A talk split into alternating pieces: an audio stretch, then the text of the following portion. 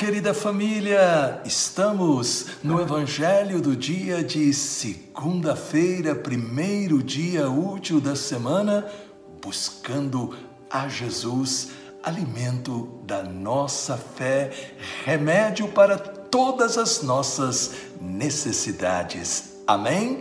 Tenho a certeza que você também está dizendo amém. Peçamos o Espírito Santo. Pai maravilhoso, nós nos colocamos na tua santa presença e nós queremos pedir a luz do Espírito Santo para que o Evangelho seja sempre a luz dos nossos passos, o alimento da nossa fé. Amém. Em nome do Pai, do Filho e do Espírito Santo. Amém. Proclamação do Evangelho de Nosso Senhor Jesus Cristo, segundo São Mateus, capítulo 10, versículos de 34 até o capítulo 11, versículo 1.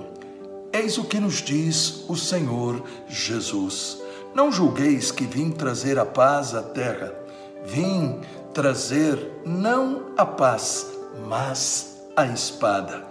Eu vim trazer a divisão entre o filho e o pai, entre a filha e a mãe, entre a nora e a sogra, e os inimigos do homem serão as pessoas de sua própria casa.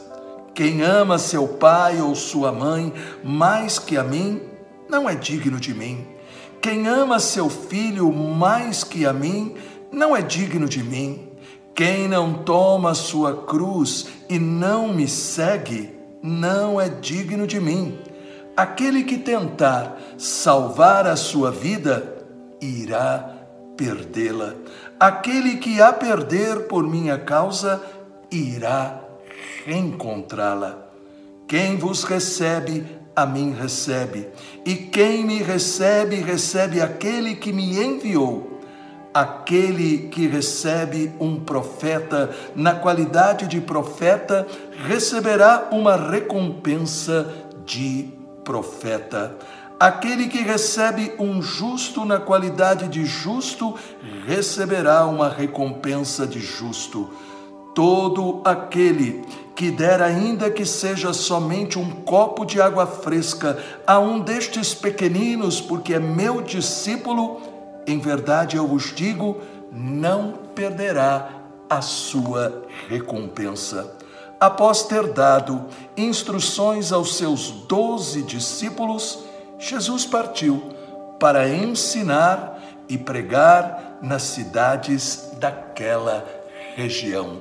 Palavra da salvação. Glória a vós, Senhor. Estas palavras que nós acabamos de ouvir no Evangelho, à primeira vista chocam, porque dão a impressão de que ser cristão é criar tensão. Porém, aquilo que nós acabamos de ouvir no Evangelho, aí logo no início, em Mateus 10, 34, não julgueis que vim trazer a paz à terra vim trazer não a paz, mas a espada, nós devemos entender à luz do ensino de Jesus. Não podemos tirar a mensagem de Jesus de tudo aquilo que ele tem nos ensinado. Ele já nos disse para amar e rezar pelos inimigos. Ele também nos disse que nós temos que amar como Ele nos amou. Portanto, o significado de não vir trazer a paz mais a espada é o de jamais perder de vista que preciso colocar Deus realmente em primeiro lugar em nosso coração e aceitar essa consequência. Quando nós vivemos guiados pelo Espírito Santo o Evangelho, não devemos imaginar que todos nos aceitarão. Nós não iremos ofender, ferir ou entrar em alguma contenda, mas daremos com convicção a razão da nossa fé, sem ódio ou vingança. O pedido de Jesus é que nos amemos e perdoemos. Sim, o pedido de Jesus é para que nós possamos imitar Ele, que nos amou ao ponto de dar a sua vida por nós. Em um mundo egoísta, cheio de preconceitos, dividido por conflitos de ideias, Jesus nos chama a dar o exemplo de vida, amor, verdade, integridade, compaixão, solidariedade. E talvez, talvez estas atitudes provoquem rejeição. Tomemos como exemplo São Thomas More, que foi primeiro-ministro do rei Henrique VIII. O rei queria se casar várias vezes, a igreja se recusa a aprovar a sua separação. O rei então resolve separar a igreja da Inglaterra da igreja de Roma. E Thomas More não aceita. Thomas More diz ao rei: Eu obedeço ao Senhor como meu rei, mas eu obedeço primeiro ao meu Deus. E Thomas More enfrentou também a rejeição da sua família, sem revolta, sem agressão, mas dizendo que ele testemunhava aquilo que ele acreditava. E ele teve a cabeça cortada.